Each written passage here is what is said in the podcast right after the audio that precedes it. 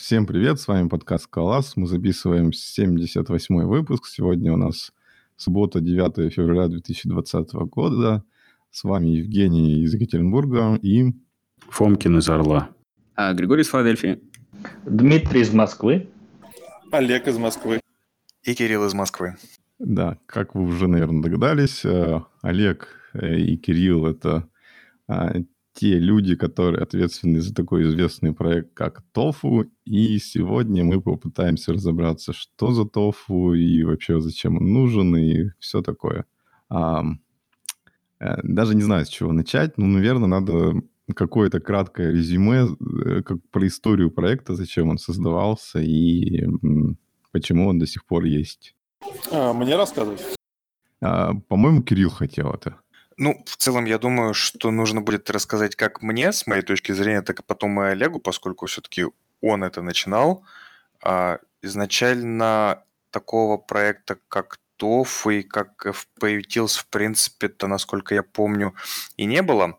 А было только желание сделать то, что сейчас является env-монадой, поскольку у нас была необходимость через вычисления прокидывать какие-то контекстики и откуда-то их там доставать в любом месте и как-то с этим оперировать.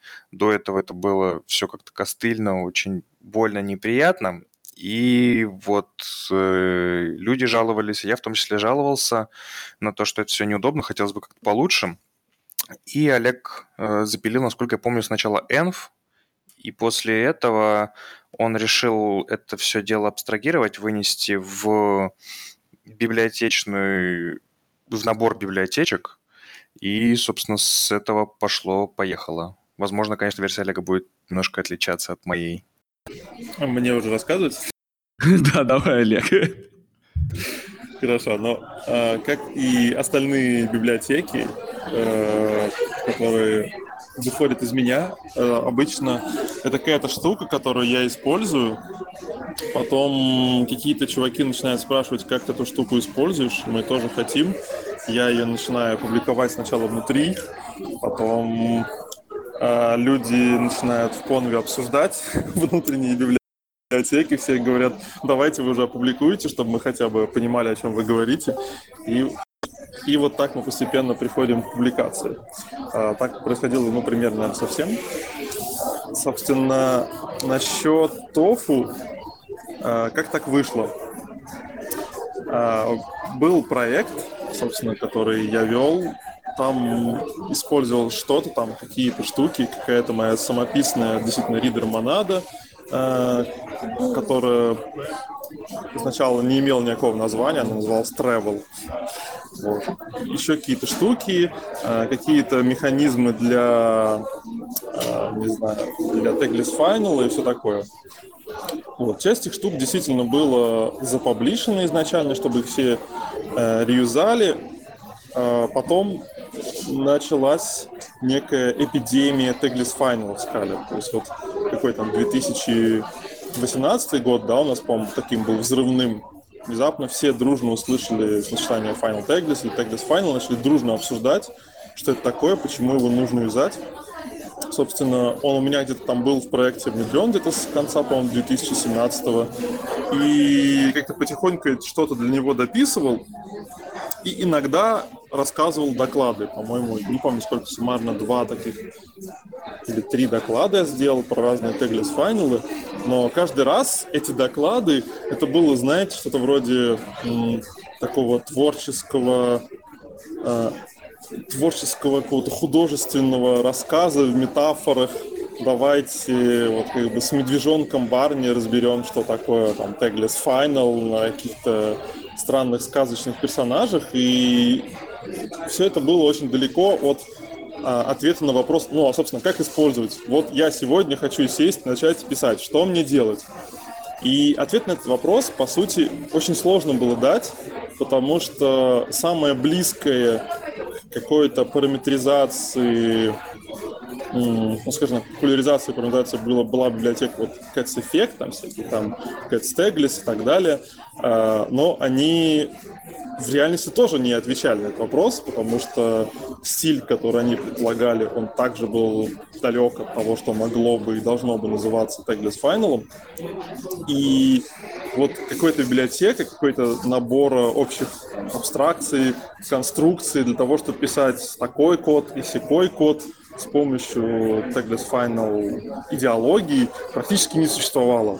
И не существует э, по сути, до сих пор нормальный. Вот TOFU — это единственная попытка что-то такое сделать. То есть после того, как стало ясно уже в какой-то момент, что вот такой библиотеки нет, и, по сути, единственный, похоже, что единственный способ э, дождаться ее создания — это самим ее написать и опубликовать, вот, собственно, вот в эту внутреннюю сначала библиотеку FP Utils начали выноситься какие-то абстракции для разных таглицовых штук.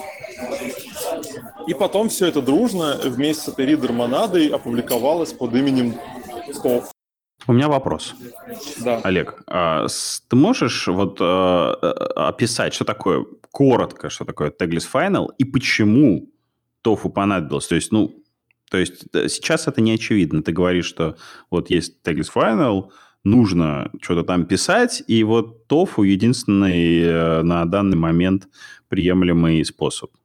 Вот, ну, это да, не я... очень понятно. Да. Не, а, не хотел, чтобы это звучало я, так. Я бы сказал, даже, наверное, что такое Tagless Final не надо объяснять, а надо объяснить... Почему? Что, почему, почему не надо? этого кажется, что-то... Ну, я, это, например, не очень все, понимаю, что такое Все более-менее слышали, и как бы еще одно такое объяснение, оно ничего не добавит, а добавит именно то, что если рассказать, а почему понадобилось что-то для этого делать. То есть, э, ну, как бы э, подход известный, но не всем очевидно, что если просто сходу пытаться что-то писать, окажется, что ну, не хватает инструментов. Может, Кирилл, короче, расскажет что-нибудь, ну, по-простому, вот как он на видосе сделал, очень прикольно было. А потом Олег добавит свои абстрактности в фразы.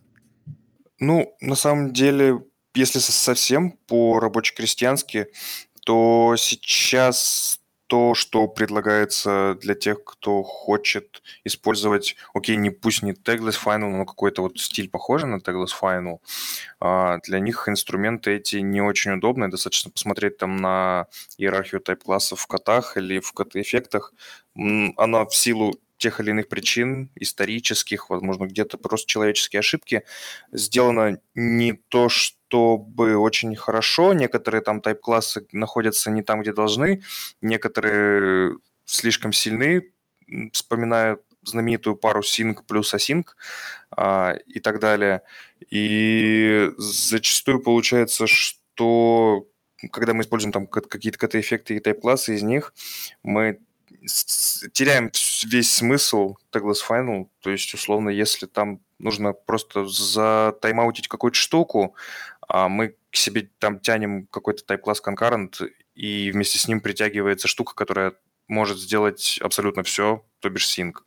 И, собственно, а, возникает вопрос, а зачем тогда это все? В тофу намного более... Собственно, ядро тофу составляют тайп-классики, которые очень-очень атомарные. Они не зависят друг от друга. Ну, то есть там есть некоторые под иерархии наследования, но именно находящиеся в одной доменной функциональной области, а так они между собой не связаны, они выполняют строго четкие нишевые задачи и достаточно гранулярно разделены. Вот это так вот по рабоче-крестьянски, именно какие профиты а, для написания вот обычного бытового кода, скажем так. А вот ты сказал прикладные задачи, то есть есть задел на то, что будет э, большое количество каких-то мелких подпроектов, которые решают там какие-то не, ну, приземленные задачи, типа обработки ошибок, э, веб-сервера. Вот я знаю, логинг есть, э, пытаемся использовать как-то его. Как еще планируете расширять?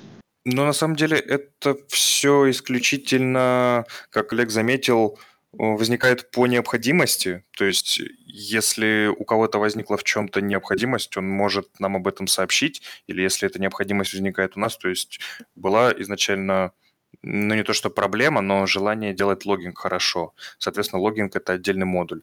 Есть там модуль для конфигов а, и так далее и тому подобное. Я на самом деле сомневаюсь, что, как ты говоришь, это будет веб-сервер, потому что это все-таки TOFU не фреймворк, и я достаточно, ну не то, что достаточно часто, иногда слышал от некоторых людей, что они воспринимают TOFU как фреймворк, который ты либо окунаешься с головой, либо не окунаешься вовсе. Но это совсем не так. TOFU — это достаточно модульная система из небольших библиотечек. Можно использовать только то, что хочется, и только там, где хочется. И это очень здорово. Это очень помогает развиваться и библиотеке, и помогает не накладывать на юзеров какие-то ограничения, которых им, возможно, не хотелось бы в своем коде видеть.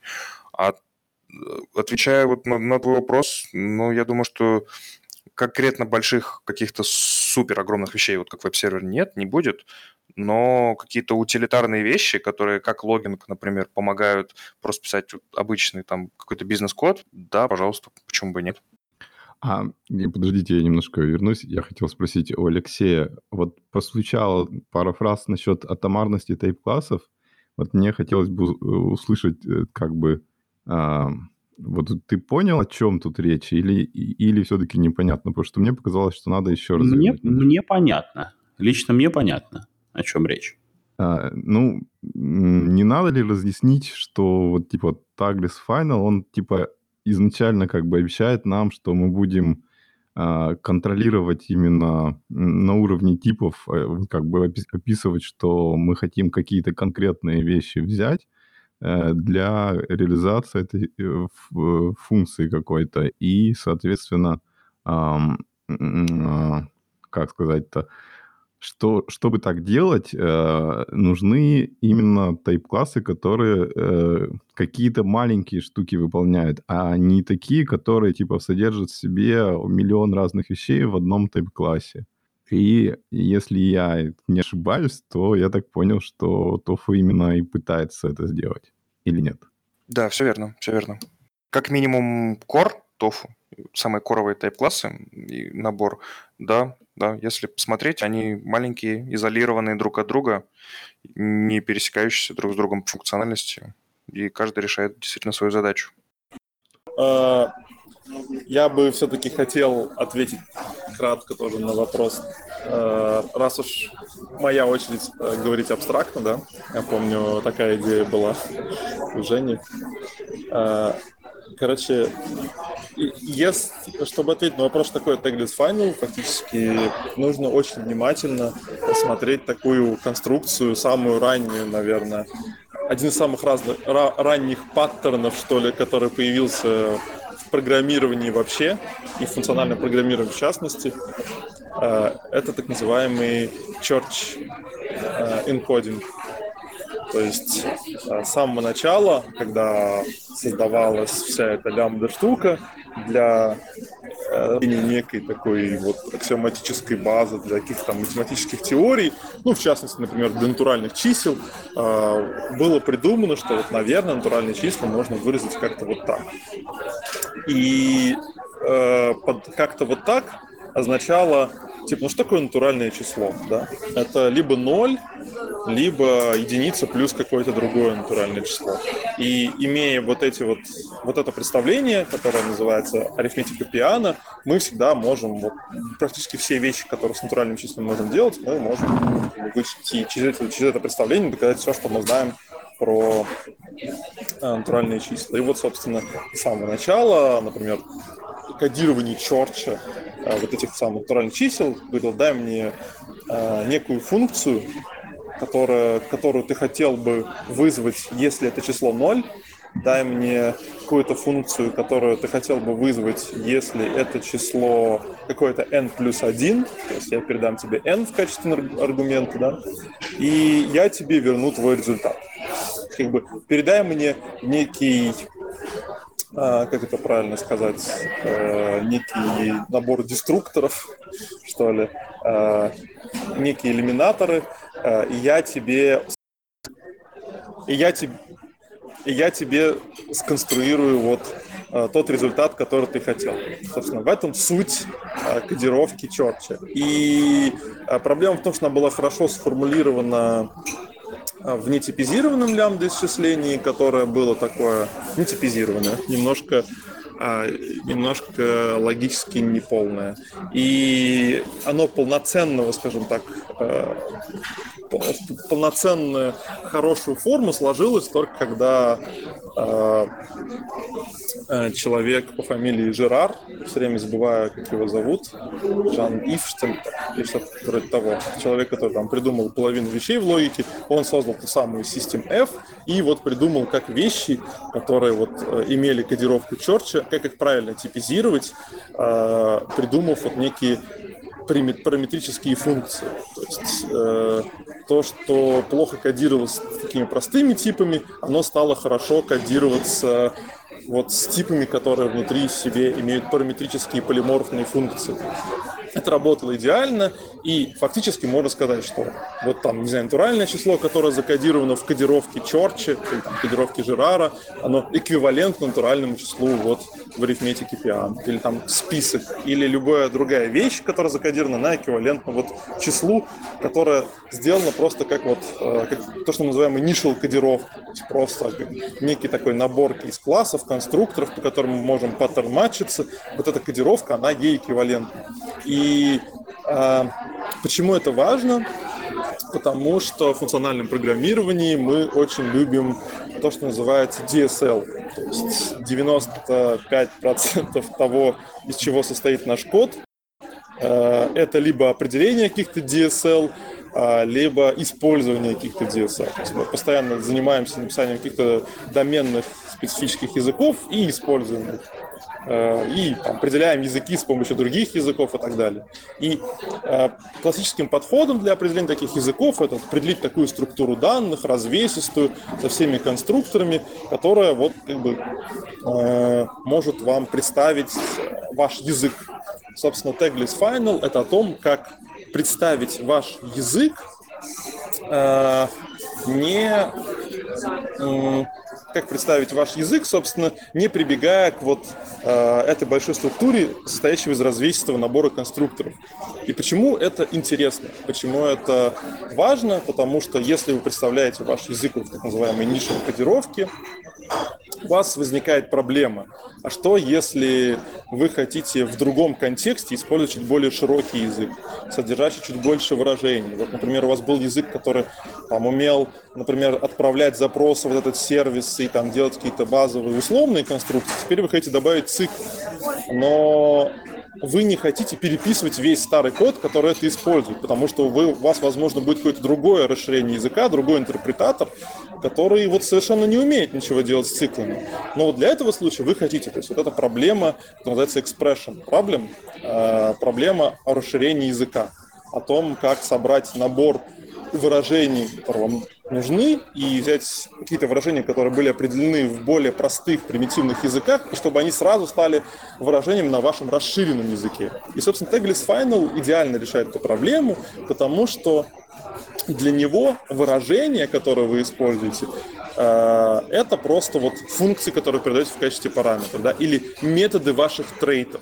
И для того, чтобы расширить э, ваш язык, вы можете просто вот добавить еще один параметр, который содержит дополнительные конструкторы. И вуаля, ваш язык, на котором вы все определяете, он имеет какие-то дополнительные конструкции внутри себя.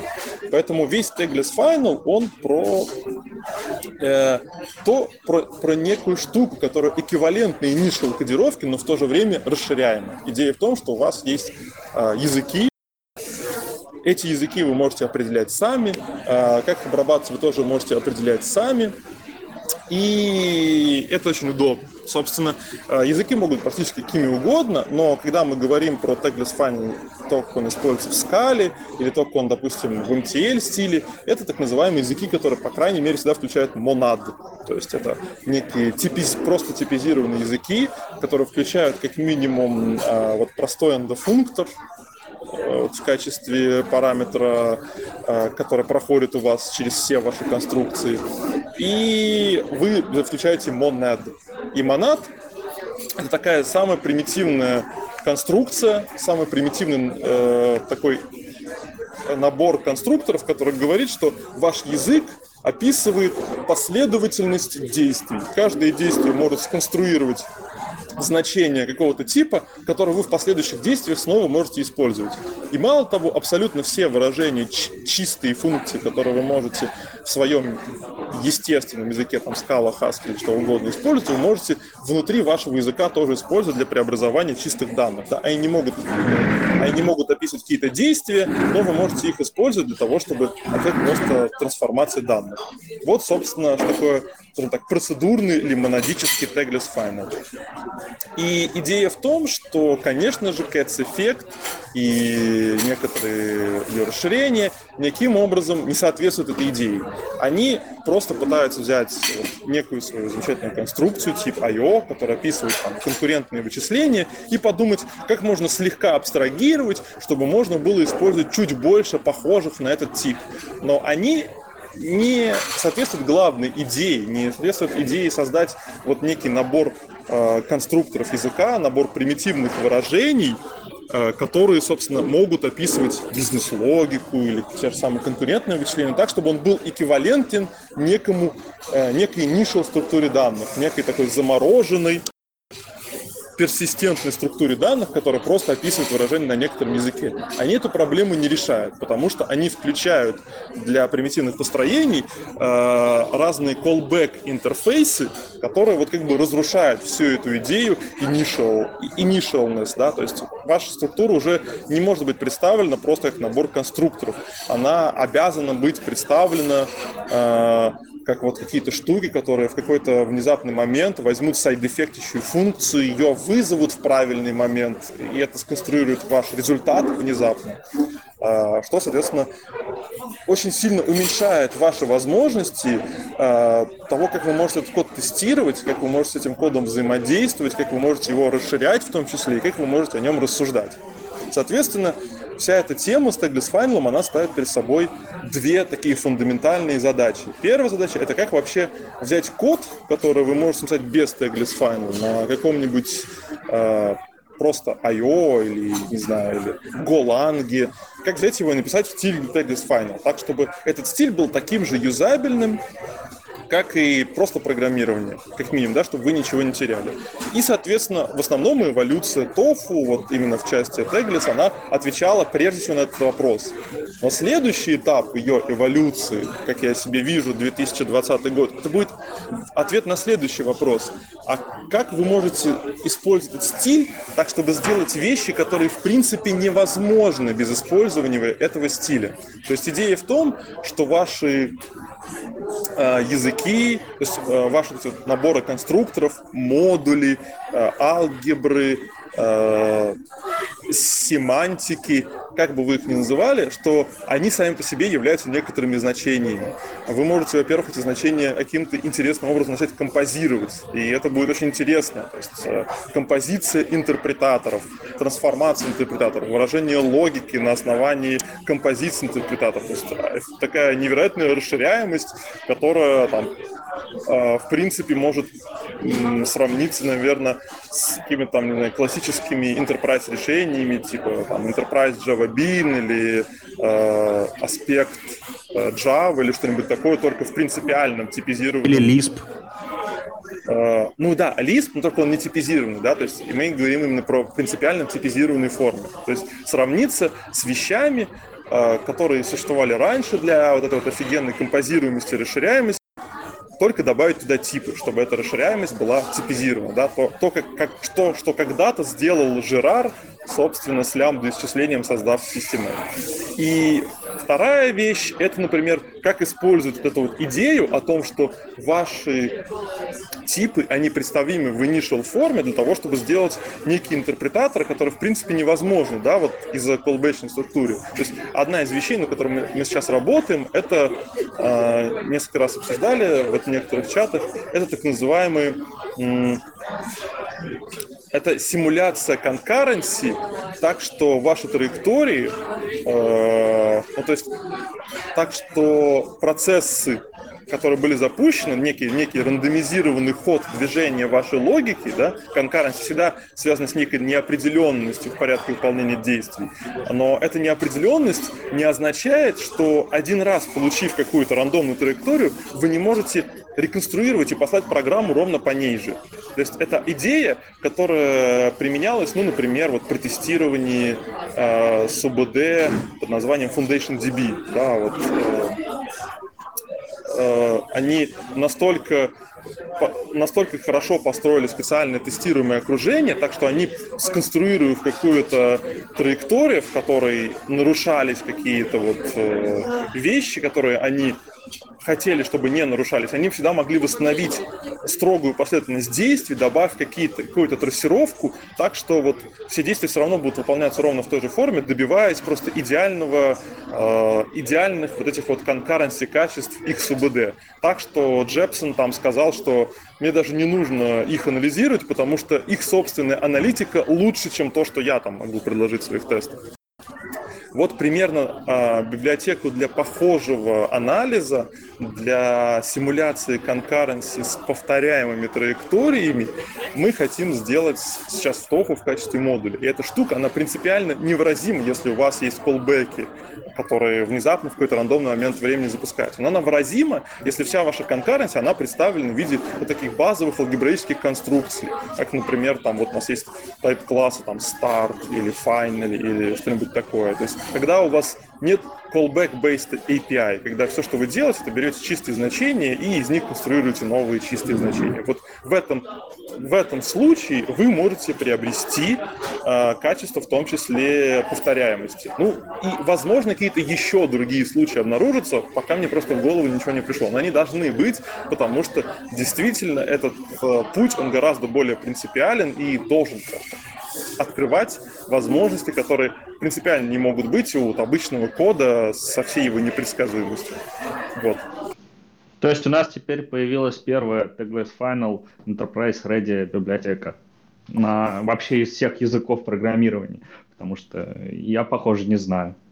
Ну, э, давайте, Enterprise Ready – это вещь, о которой автор вряд ли может сказать. Обычно об этом должны говорить какие-то другие enterprise, которые ее используют и, и дают свой э, свой какой-то фидбэк. Но Enterprise Grade, то есть библиотека, которая ориентирована на нужды действительно enterprise, можно сказать, что да, мы действительно ориентированы на нужды э, крупных компаний, крупных каких-то, возможно, enterprise, э, которым действительно нужны, нужна повторяемость сложных решений, когда у вас действительно есть большой код, который у вас написан э, 20 разными людьми, и вы внезапно обнаруживаете, что у вас каким-то образом какая-то логика нарушилась случайно.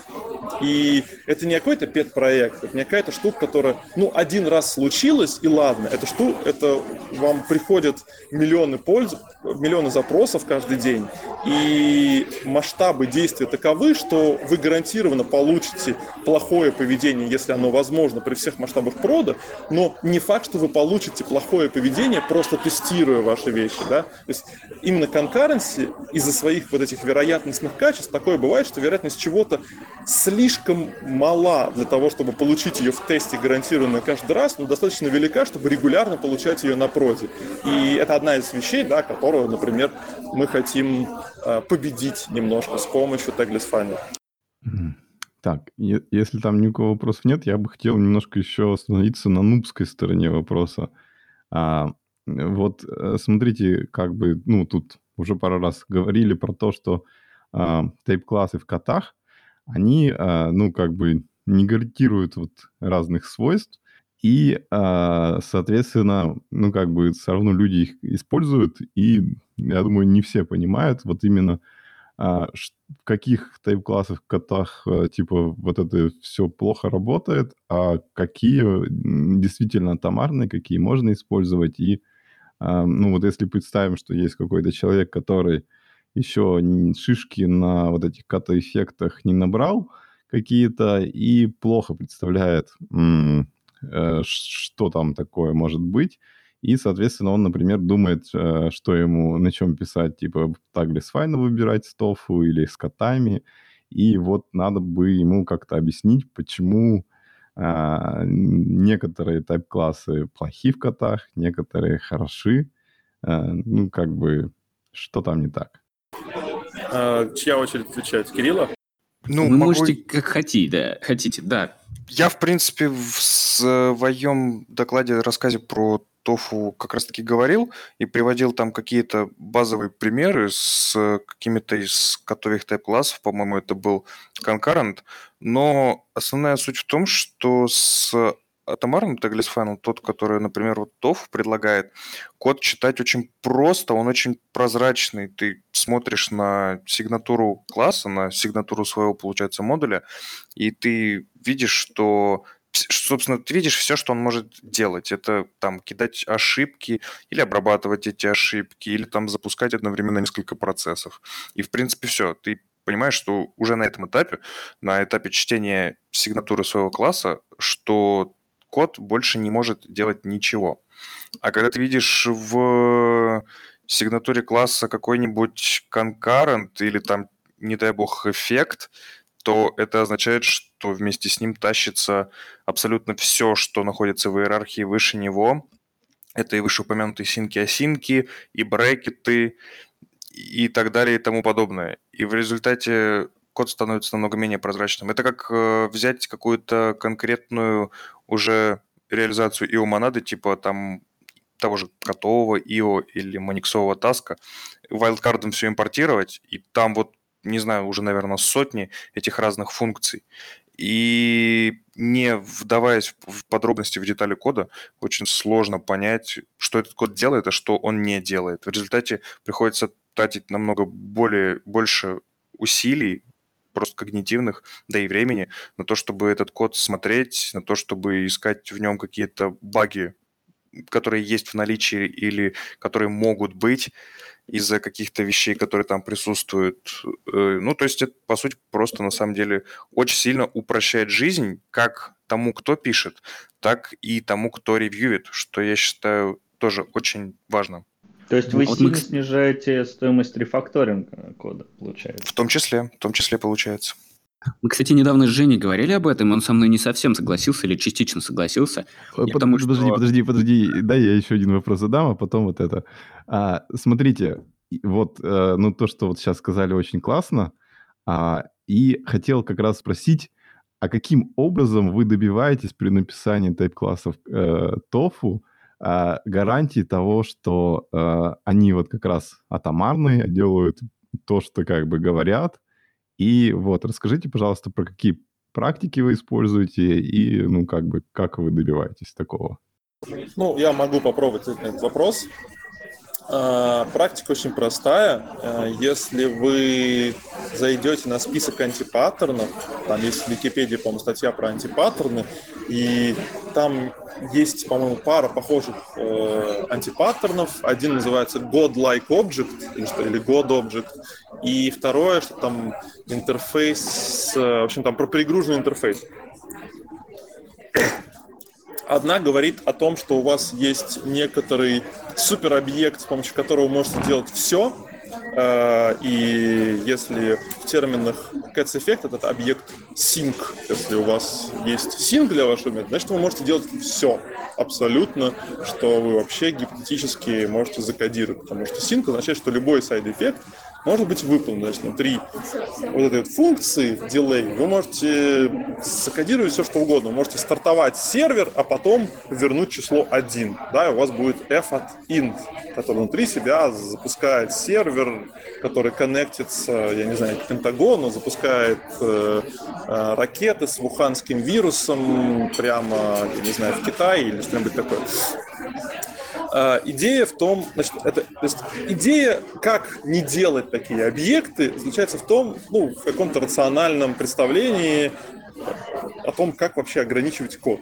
Не нужно не обладать никакими сильными математическими бэкграундами для того, чтобы понять, как вот эти, собственно, этого избегать. Просто не нужно делать API, который позволяет делать все. Вам нужно сделать несколько задач, не, просто посмотреть на этот скоп разумно, вот некий минимализм, разумный минимализм, который свойственен и программистам, и математикам, и всем остальным, преследовать каждый раз, когда вы конструируете любую абстракцию.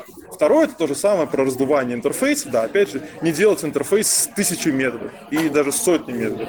Если у вас появляются какие-то новые задачи, не значит, что вам нужно добавлять новые методы в ваши интерфейсы. Сделайте новый интерфейс с новыми методами и, и воспользуйтесь новым э, интерфейсом, новым трейтом ровно в тех местах, где, у вас, где вам нужно выполнить эти новые задачи. Э, штука, которая понятна любому разработчику, который знаком с ООП и даже не знаком с ООП. Общая вещь для гигантского количества вещей, людей, которые просто программируют, э, опять же, не очень... Э, опять же, автоматически, если мы посмотрим на concurrent, он нарушает это правило, потому что штука, которая содержит просто на все случаи жизни, вот. А, собственно, теперь про тайп-классы. Какие тайп-классы в котах не являются... Какие, какие вообще абстракции в котах, собственно, являются тайп-классами? А, с определенным натягом, то есть, э, несмотря на то, что это не самая лучшая абстракция, потому что в ней все равно протекает куча вещей о внутреннем устройстве вашего типа, а, является тип bracket. Вот это вот действительно абстракция, это что-то, что при должном контроле программиста может являться тайп-классом. Sync уже не может являться тайп-классом, потому что он работает с нечистыми функциями. Вы не можете уже говорить там об эквивалентности ваших выражений, в принципе, э, с использованием sync. Э, точно так же, например, concurrent. Допустим, мы забудем про все нечистых функций, все такое, мы будем следовать только нашим идеям про вот, конкурентное программирование. Э, реализация concurrent, instance concurrent в Cats Effect, вот именно для их священного типа IO, э, автоматически подтягивает э, контекст, контекст shift. То есть вот как бы вот какой контекст shift у вас есть, вот из него такой instance concurrent и сконструируется. А контекст shift это специально по заявлениям, по словам, вот, по, которые написаны в комментах над контекст shift, это штука, которая не является тайп-классом. Это специальный метод а-ля execution контекст простой скале. То есть некая штука, которая содержит некий экзекьютор, который запускает, э, вот, собственно, ваши задачи в каком-то количестве тредов, создает новые треды или не создает, но вот каким-то образом она их там диспетчит. И вот такой вот диспетчер этих ваших задач, а, их может быть много в разных участках кода. То есть также, как у вас execution контекстов может быть много на приложении, также у вас контекст шифтов может быть много. И также автоматически следует, что у вас много разных инстансов concurrent может появиться в ваших приложениях. И конкурентная семантика э, вашего приложения может отличаться из контекста в контекст. То есть вот здесь вы написали выражение, которое требует concurrent, и оно запустится внезапно, э, интерпретируется таким образом, в другом месте для того же самого типа интерпретируется другим образом, потому что у вас, э, вот, допустим, thread pool не fixed или что-нибудь такое. И это такой важный момент, который стоит учитывать. Э, таким образом, в принципе, concurrent тоже уже не type-класс, даже если забыть о callback API.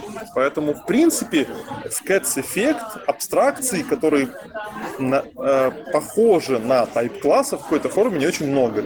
Это только тип bracket, э, но даже если посмотреть на тип bracket, как он абстрагируется от чего-то, э, есть несколько имплементаций, и все эти имплементации созданы авторами Cats Effect. Единственная конкурирующая имплементация Zio, э, для нее уже фактически нельзя построить хорошие полноценные инстансы не брекет, не concurrent, не sync, потому что в некоторых случаях они будут слишком слабы для того, чтобы рассказать о том, что может быть сделать ваше ZIO, а в некоторых они будут, наоборот, слишком конкретны и ограничивающие э, для того, чтобы вот просто как выглядит тип exit и так далее. То есть, в принципе, инстанс вы определить можете, но ZIO нормально через эти абстракции вы пользоваться не можете.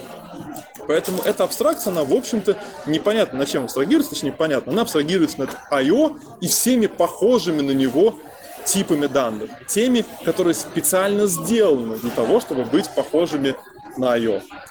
А, и поэтому это не очень, не очень абстракция. То есть похожесть на конкретную реализацию, это противоречит самой сути абстракции. Она не подхватывает какие-то особенные, какие-то специфические черты. Она берет конкретную семантику работы, конкретную логику работы конкретного типа данных и говорит, что все остальные должны работать примерно так же тогда для них вы можете определить хорошие инстансы вот этих типов. Не работают, не можете определить. Поэтому они не очень применимы э, в большом количестве контекстов. А, ну, э, то есть получается, что если, например, кто-то контрибьютит э, в TOFU, то а гарантии в основном строятся на соблюдении именно таких просто э, человеческих практик и э, ревью кода, или есть какие-то тесты, которые позволяют там доказывать, что вот какие-то законы соблюдаются для какого-то тайп-класса или нет? Э, с законами в отношении concurrent структур вообще все очень сложно.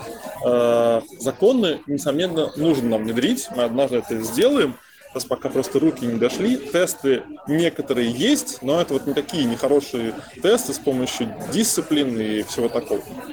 Они будут. А contribution, в принципе, предполагает, что то, что вы написали, понравится основным разработчикам тофу. В основном такая логика. Пока что это самая продуктивная логика, которую мы могли найти для нашего пока раннего этапа развития нашей библиотеки. Скорее всего, она изменится со временем. Соответственно, абстракции пока что э, внешние контрибьюторы нам не предлагали. Но, но всегда, когда возникает идея, давайте придумаем какую-нибудь абстракцию, из этого следует какое-то обсуждение. А дальше, когда вы предоставляете абстракцию, вы должны, наверное, предоставить несколько ее конкретных имплементаций. У нас в библиотеке предполагается, что, наверное, вы как минимум сделаете это для Cats Effect и Zio.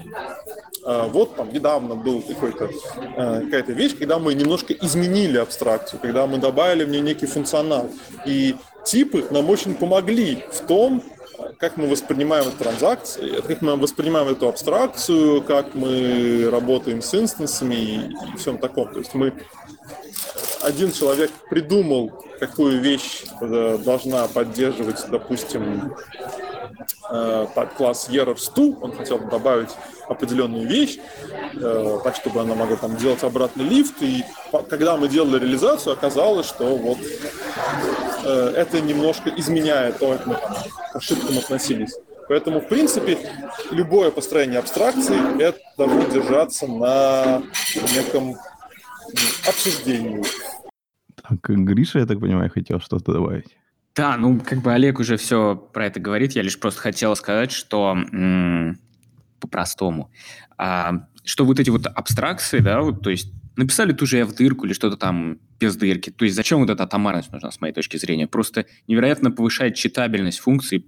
Ты просто понимаешь, что делает вот эта F. Да, вот она там монот, она может деферить что-то а, брекет можно сделать, еще что-то можно сделать. А вот когда у тебя такая жирный инстанс, типа синка или IO, то абсолютно непонятно, что этот IO или синк может сделать. Он может что угодно сделать. Вдруг этот IO вообще импортирнутая, им, импорт, ну, импорт фьючи, которая переименована в IO.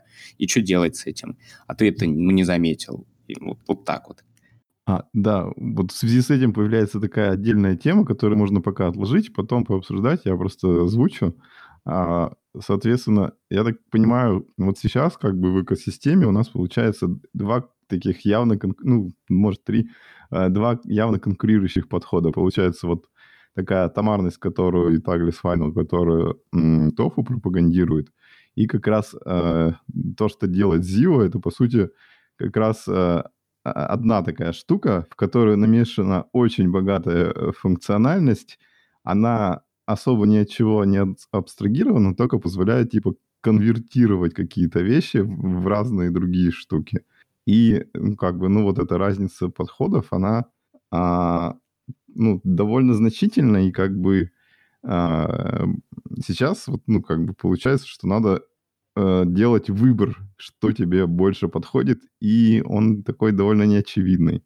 И вот, если хотите, можно это пообсуждать. Ну, я бы подождал, может быть, у Алексея или Дмитрия есть какие-то вопросы. Да, у меня на самом деле вопрос предваряющий, можно так сказать. В общем, а, уже как бы весь эффект потерян.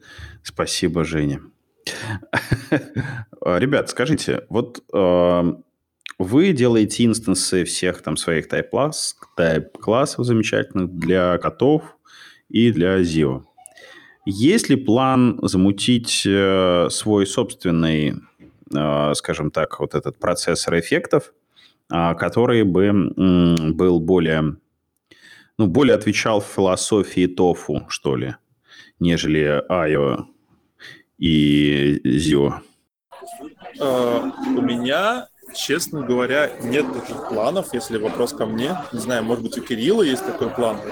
А, у нас есть вот, собственно, N, который построен поверх, поверх Monix. А, мы выводим инстансы там, и для I.O.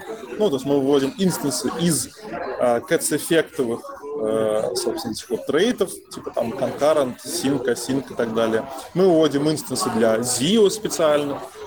И наша идея именно предоставить абстракции, э, чтобы они помогли работать вот с тем, с чем вы в реальности работаете. У нас нет пока идей пускать какой-то свой конкурирующий там очередной I.O. Э, и мы не хотели бы, наверное, потому что в некотором смысле это сделало бы наш продукт biased. То есть пока, пока наши абстракции пытаются удержаться, вот как Ван Дам, между двумя этими грузовиками котов и Зио, это создает ну, некоторую увеличенная вероятность того, что наши абстракции действительно абстрактны. Как только мы придумаем какую-то собственную штуку, которая с нашей точки зрения, нашей там партии тофу идеологически верна, и начнем игнорировать остальные абстракции, мы вот боимся, что мы уйдем примерно в такую же специфику, в такой же уголок э, замкнутости, как вот Cats Effect ушли, где есть люди, которые пропагандируют определенные идеи, и люди, которые, если им предлагают некие мнения, которые сильно отличаются, они их так полуигнорируют, а полу переносят на такое далекое будущее. Вот, вот нам бы этого не хотелось, нам бы хотелось здесь сейчас сделать все хорошо и сделать набор абстракций так, чтобы он прямо сейчас работал со всеми этими ZIO, так, чтобы вы могли написать приложение полностью на ZIO, используя идеологию ZIO, а потом кусочно начинать переписывать его кусочно переписывать его на тофу абстракции, и вот в этих кусочках, которые вы переписали, получить э, вот наши улучшенные качества, какие вы перечислили, читаемость, тестируемость, э, композируемость, все такое. Но, тем не менее, все равно оставив эти кусочки полностью идеально интеропящимся с ZIO миром. Или то же самое для Cats например, или Cats Reader T. Это так. Ну, Спасибо есть, за ответ, да. То есть у меня вот по ходу ответов всегда возникал ну, вопрос, я, наверное, понял ответ, почему не хочется делать, чтобы было, скажем так, э, свое ИО, потому что хочется быть э, как бы в тренде. А, но как вот вариант, можно сделать там третью реализацию, и вы говорите, что у вас это библиотека, состоящая из мелких модулей, и реализация, собственно, IO вам позволит сделать так, чтобы у пользователя не было там зависимости на IO. Ну, не на конкретную какую-то библиотеку. Но получается, вот вы являетесь таким гарниром для других библиотек. То есть а, да, может быть, имело бы смысл сделать какую-то такую супер минималистичную реализацию, которая как бы э, ну, такая включена по умолчанию и, и рекомендуется просто потом, когда типа что-то нужно из настоящих переключаться на настоящее. Ну, здесь в данном случае действительно, как правильно заметил Олег, мы имеем шанс несколько скатиться в то, что э, скатились контрибьюторы Cats Effect, а именно проектировать новые абстракции, исходя из э, уже конкретной имплементации того IO, которое мы написали. Это совсем нехорошо. И действительно, балансировать между, скажем так, мы сами на себя а, навязываем ограничения, чтобы наши абстракции одинаково подходили как и для котовьего мира, так и для ZIO мира. И, скорее всего, это позволяет нам соблюдать а, более четкий баланс а, и не скатываться в то, чтобы делать абстракции такими, чтобы они под конкретную монаду были заточены. Если бы мы, например, реализовывали это только для ZIO, то вполне возможно, что абстракции бы текли, из них текло бы э, то, что есть внутри ZIO, и это была бы уже, собственно, и не абстракция никакая. Еще вопрос? Еще вопрос? Да-да-да. Добавлю. Мне кажется, просто нужна, нужны третьи люди, которые сделают свое IO и к вам уже интероп сделают, и все, и проблема решится само собой. А, мне кажется, что вот из того опыта, который я поиспользовал тофу, ну, примитивно, конечно, э, опять же, ну, мы, короче, ну, для контекста, для тех, кто не знает, мы в Понве, у нас есть Понва-бот, и мы тогда решили затащить тофу, а потом пришел Олег и перевтащил тофу как надо. И создается такое ощущение, что для тофу и не нужна конкретная реализация. И как раз вся фишка в том, что неважно, какой у тебя эффект, свой, не свой, тофу позволит тебе с ним работать. Ты просто там реализовал свои инстансы, которые нужны, и все. А в этом как бы идея. Поэтому тот же Env, например, он, который есть, Env-монада, вокруг которой э, вроде как много сервисов у ребят – а тоже ее никто не заставляет использовать. То, ну, хочется env, пожалуйста, не хочется, любой свой ридер сделай и используй. Еще вопрос по поводу реализации. Future. Реализация для Future. Планируется, есть ли? Может быть, уже есть? А, ну, вот для фьючи реализации не совсем запланировано, потому что такая абстракция, такой тип данных, который сложновато взаимодействует с э, вот этой всей идеей ссылочной прозрачности и всего такого. Я скорее предполагаю, что для каких-нибудь джавовых лип, типа, например, RX2, э, есть RX, RX Java, да? RX Java, да. правильно называется, да. RX Java 2, вторая версия, э, для какого-нибудь ANS и, и там для Flowable, вот для них, например, мы реализуем инстансы, э, потому что они, по крайней мере, при определенном использовании предполагают ссылочную прозрачность. А Future э, из-за того, как она реализована, она не совсем для этого. Из-за того, что она строгая, у него нет ленивого конструктора, ты это имеешь в виду? Ну, она дело не в том, что, ну, прям вот строгое, там, не в строгости конкретно дело, но в этом смысле, да, то есть, любо, если вы имеете прямо уже фьючу, это значит, что у вас уже процесс запущен, значит, вы не можете композировать процессы, потому что вы не имеете доступ к ним, когда вы имеете доступ к значениям типа фьючи от чего-то. Поэтому действительно да, то есть фьючер, она по идеологии своей, она ближе даже не к IO, а к вот этому, к файберу. Фьючер говорит, что процесс уже запущен, вы можете э, попробовать получить какую-то информацию о запущенном процессе. Вот, вот то, что файбер выражает. И по сути все фьючер это значит, что вы запускаете процессы, просто обходя вот всю эту композицию, сразу получая файбер. Потом еще один файбер, потом вы можете запустить 5 процессов одновременно, просто параллельно получив 5 файберов, и потом из них считав результат. Да? То есть только устроена конкуренция на фьючер. И в этом смысле наша библиотека не совсем подходит для этого, потому что она все-таки все-таки именно для композиции процессов, для построения э, чего-то такого, что описывает вот, последовательность действий, а не последовательность композиции результатов, э, не блокирующим образом получаемых. Вообще, конечно, есть... Да, по-моему, в TOFU есть всякие поддержка фьюч на уровне лифта до, до правильных каких-то классов. Да, Э, там есть э, две вещи, которые можно использовать, если вы хотите интегрироваться с Future-Based API. Э, первое, это прямо специально для Future написан там type class execute он у нас называется. Это прямо вот втащить фьючу, дав ей какой-то execution контекст, который известен для вашего типа, например.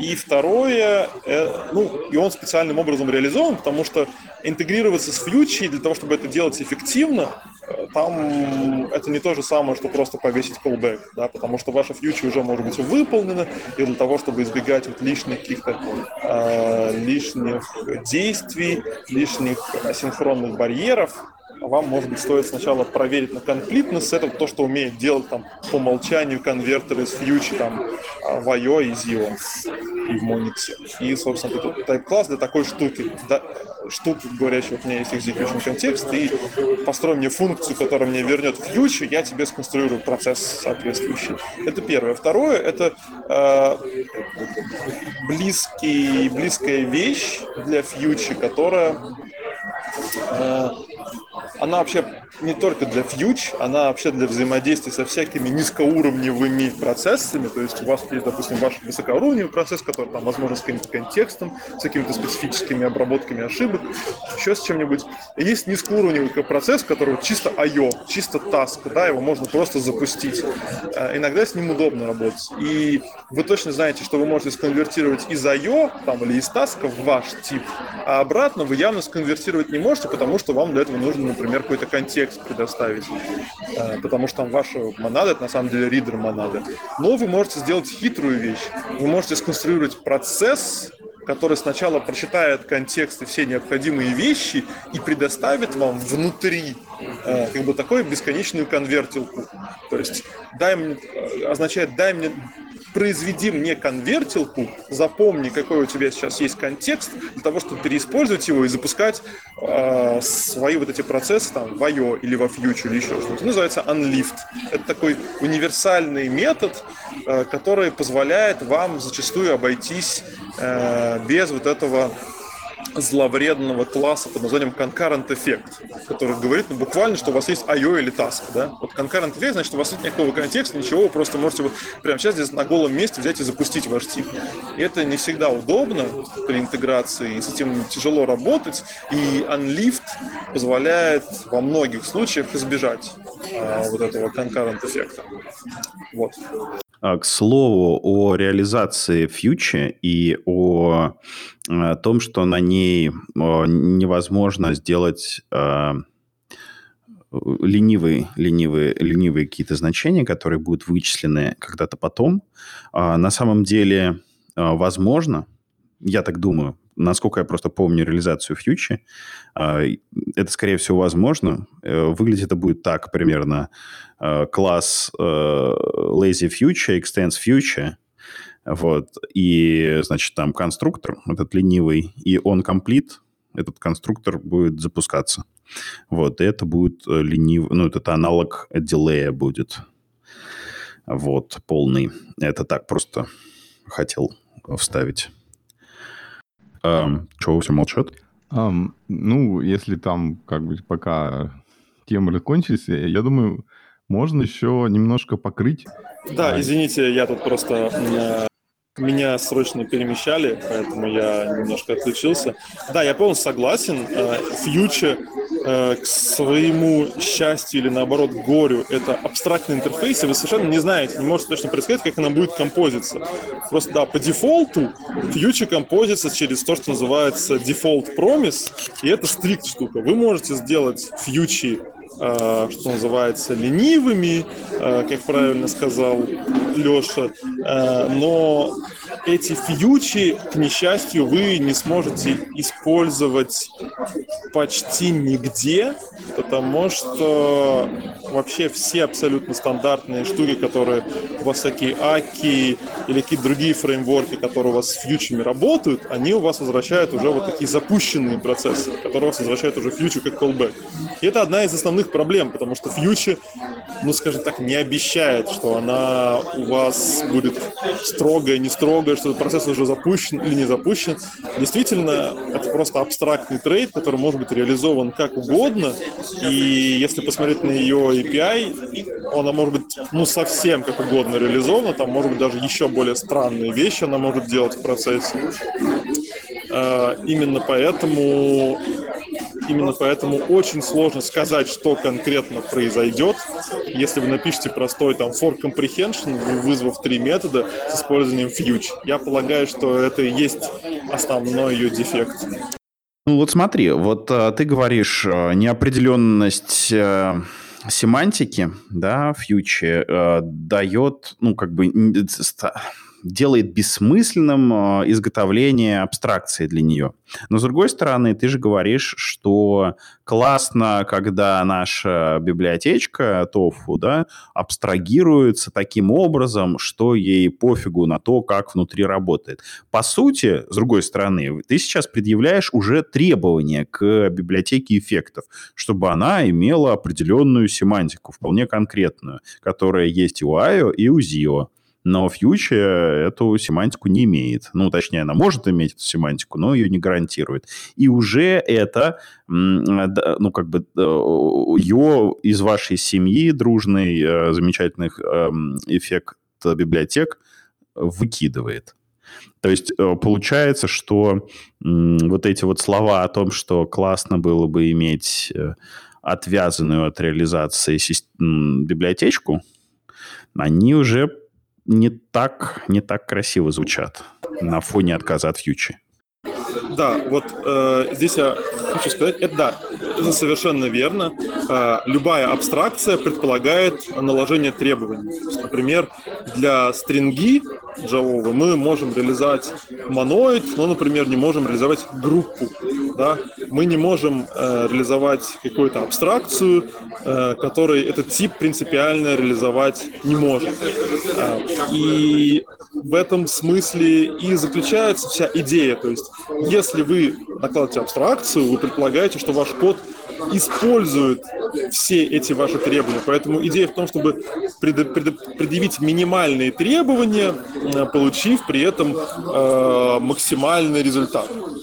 И, соответственно, фьючер – это именно тот тип, который просто не соответствует элементарным требованиям вот такой э, предсказуемый, контролируемый concurrency. Мы его не используем именно потому, что он эту абстракцию выразить не может. И действительно, если вы используете абстракцию TOFU, вы точно знаете, что фьючи там внутри нет, и именно это делает, э, э, именно это делает, скажем так, ваше построение сильными. То есть эти заявления, как я полагаю, факт того, что фьючи не может использоваться как конкретный тип, это только усиливает э, положительное, должно усиливать положительный эффект использования абстракций, потому что вы точно знаете, что ваша библиотека занимается не тем, что что-то запускает, как-то там сопоставляет результаты. Она именно занимается тем, что э, предсказуемым алгебраическим путем композирует э, конкурентные процессы. И это именно то, чего вы не можете делать, используя фьючер. Поэтому пока э, реализация фьючи в стандартной скаловой библиотеке остается такая, как она есть, для нее, скорее всего, э, больше, большей части инстанс, инстансов большей части важных тайп-классов не будет пропала. Я пропал? Да, да. Не после слов не. Будет. А, не будет. То есть в том же, в том же смысле, как, например, не будет реализации для типа ID, да, identity. Э, такой тип, который раньше говорили, ну давайте мы возьмем, напишем реализацию sync для identity и просто будем блокировать и все реализовать, и все, и все запускать, и, ну, нас просто будет э, для вот для identity конкурентные инстансы. Не будет конкурентных инстансов, потому что просто значение типа А не описывает конкурентный, возможно, конкурентный процесс получения результата типа А. Оно не каким образом не сопоставимо с ссылочной прозрачностью, никакие, э, никакие рассуждения, которые вы можете принять вашему коду, не могут быть применены к значениям вот, вот в этой монаде, и поэтому Поэтому, поэтому инстансы для нее писать неразумно. Так, Алексей, у тебя еще есть вопросы или нет? Нет, нет, нет, я услышал все, что хотел. Ага. Так, э, смотрите, можно тогда просто сейчас пока так, такую описательную часть немножко рассказать про каждый модуль TOFU, для чего он нужен, и немножко про ситуацию с документацией. Извините, я не записал, не включил микрофон, как я громко смеюсь над последним, последней частью. Ну, ничего страшного. Можешь отдельно записать, на самом деле, мы вставим. Ну, либо можем не вырезать просто. Можешь посмеяться. Можно потом будет в следующих выпусках добавлять эффект Олега со смехом, если он отдельно запишет несколько сэмплов. Да, на кнопку сделать и, если что, нажимать. А, вопрос... Вопрос, да, вопрос, вопрос, есть. А, вопрос Олег. еще не ответили. Э, Дима, продолжай, пожалуйста. Что а, такое? Что случилось? А вопрос у меня следующий. Скала 2.11 будет поддерживаться? Скалу 2.11 давно уже выбросили намеренно, было обсуждение. Очень грустно, потому что Spark Мир еще на 2.11 искали, к сожалению, и перехода пока не планируется по одной простой причине, что ну, не все амазоновское добро, к примеру, переписали на 2.12. Вообще-то уже все. Но мы говорим не про EMR, а их библиотеки некоторые. Касательно амазоновского, касательно амазоновского всего, а, я тут недавно значит, попытался на MXNet писать нейросеточки. Вот. И а, ну, обнаружил, что MXNet, он только под 2.11. Вот. Ну, я такой думаю, что бы мне как бы себе инструмент не настроить. И пошел и спортировал его на 2.13. Сделал pull request, и а, такое ощущение, что это никому не нужно вообще. То есть просто вообще насрать. То есть он уже там две недели висит, никто там не среагировал. А можно меня в контекст ввести? О чем речь? Что не нужно? А, 2.11 всякие амазоновские библиотеки, в частности, MXNet. Да, Алеша рассказал, что и да, MXNet — это библиотека для того, чтобы нейросеточки делать амазоновская. Вот. Ну, как, не амазоновская, но Amazon ее как бы продвигает. Вот. И у нее есть как бы нативная поддержка скалы, она типа кросс-языковая, в отличие от того же PyTorch или э, TensorFlow. Вот, она прям ну, как бы нативно поддерживает скалу. У нее там прям модуль скальный. Вот, и он э, 2.11 только. Вот. Я им законтрибьютил 2.12, 2.13, вот, с поддержкой оставшейся 2.11. И, соответственно, они даже не посмотрели в эту сторону. Уже две недели pull request висит, и никто даже в него не глянул. Алексей, мне кажется, это карма. Ну, вот я, собственно, про вот эту проблему хотел сказать. Я, конечно, понимаю, что 2.12 уже, 2, э, уже скоро задеприкейтит, там, не знаю, уже 2.13. Очень вообще. много библиотек. То есть мы не хотели выпиливать. Проблема была в том, что очень много библиотек а, уже завершили поддержку 2.12, в частности, это всякие котовые библиотеки. И Uh, у нас сначала было такое, что у нас буквально ставили ифы в нашем билде, типа если 2.11, то такая версия библиотек, которая еще поддерживает, а если 2.12, если 2.11 такая, а если 2.12 и больше, то другая версия библиотеки. Uh, но потом уже начали API у них расходиться, то есть мы один и тот же код не могли использовать для того, чтобы взаимодействовать с библиотекой. И просто чем дальше, тем хуже. Это казалось слишком большой уже болью для саппорта, я предполагаю, что действительно оно, как сказать, того не стоит. То есть слишком много, слишком много проблем при саппорте всего этого. А, давайте вернемся к ТОФу и обсуждению, какие там конкретно есть модули и что они умеют. Может, Кирилл сможет что-то рассказать? Да, конечно. А, в принципе, я могу их просто, вот они у меня сейчас перед глазами, я могу их перечислить и сказать, рассказать, что там каждый из них делает, начиная от самого базового и заканчивая каких-то очень узкоспецифичными. А, во-первых, это, конечно же, Core, про который уже говорили. Это там самые, самые скажем так, мякотка. Обычно ее только и тащат, потому что там находятся все абстракции, которые мы делаем, все тайп-классики, а, все вот эти файры, рейзы, хендлы и так далее, и так далее. И, в принципе, наверное, если нет какой-то специфичной задачи, то достаточно будет втащить себе именно эту библиотечку, TofuCore, и, в принципе, пользоваться этими тайп-классами. А, так, что есть у нас тут дальше? Есть, собственно, env, который является реализацией env-монадки, ридера, поверх э, маниксового таска. Это уже конечная библиотечка, которая не предоставляет не абстракцию, а конкретный дата-тайп, с которым уже можно работать напрямую. А, подожди а... секунду, а, а почему именно Monix Task и почему он именно там нужен в ENV? Ну, uh, Monix Task изначально просто Monix, скажем так, достаточно проверенная штука. То есть у нас, например, у нас достаточно много написано было и раньше кода, и еще какой-то остается именно на Мониксе, потому что когда Env начинался, по-моему, даже то ли Zio был еще в каком-то зачаточном состоянии, а, то ли... Не было Zio.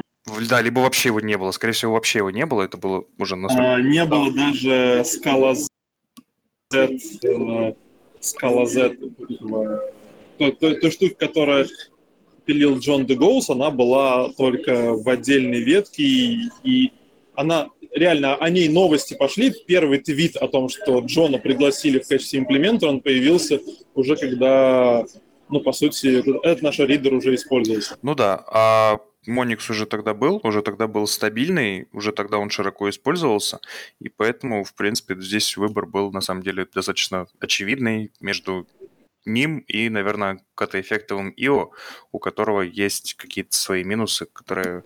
Катаэффектное IO было в версии 0.7 или 0.8, в общем, оно тоже было так ну, себе... Да, да, да.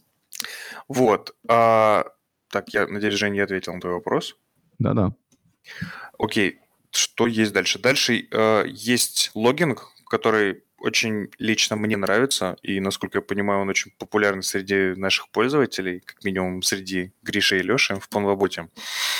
А, это вынесение операций логирования в виде, ну, я не буду называть это алгебры, в виде абстракции, в виде модулей, для того, чтобы представлять все операции логирования как э, какие-то эффекты, для того и для облегчения жизни, э, поскольку реализация этих абстракций, она позволяет делать очень много маленьких приятных штук, таких как, например, структурное логирование, а, о котором нет необходимости задумываться, достаточно один раз написать свои инстансы для своих э, дата-тайпов и, в принципе, забыть про это. Или, например, это автоматическое протягивание какого-то контекста, который используется через нашу версию там аппликатив Aska, которая так называется контекст, или, например, из Envo, и, соответственно, этот контекст автоматически будет протягиваться в ваши логи, записываться там в какие-то ваши json которые будут куда-то дальше уходить.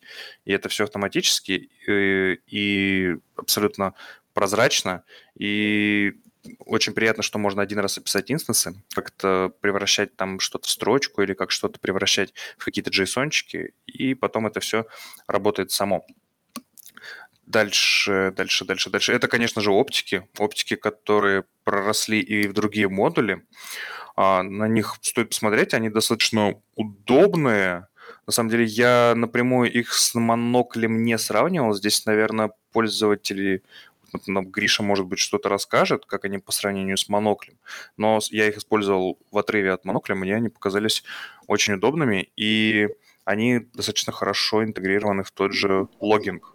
Ну, автор монокля тоже счел их очень удобными. Он что-то прям... Кто-то ему рассказал про эти оптики, он залез, посмотрел, сказал, очень классно. Пригласил лично участвовать во всех обсуждениях следующей версии монокля. И про каждую вещь спрашивает, а вот у вас вот так сделано что-нибудь в оптике? То есть это, это вещь, которая э, начиналась с какого-то proof of concept, но внезапно почему-то нескольким людям сразу понравилось. Я немножко не ожидал такого прям эффекта.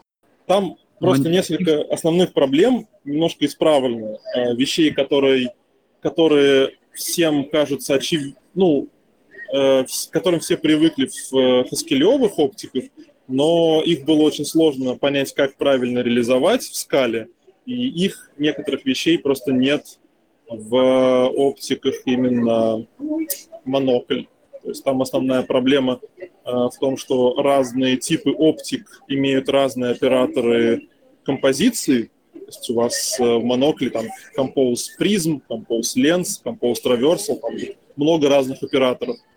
А, и второе, это у вас разные оптики, они автоматически не под типы друг друга.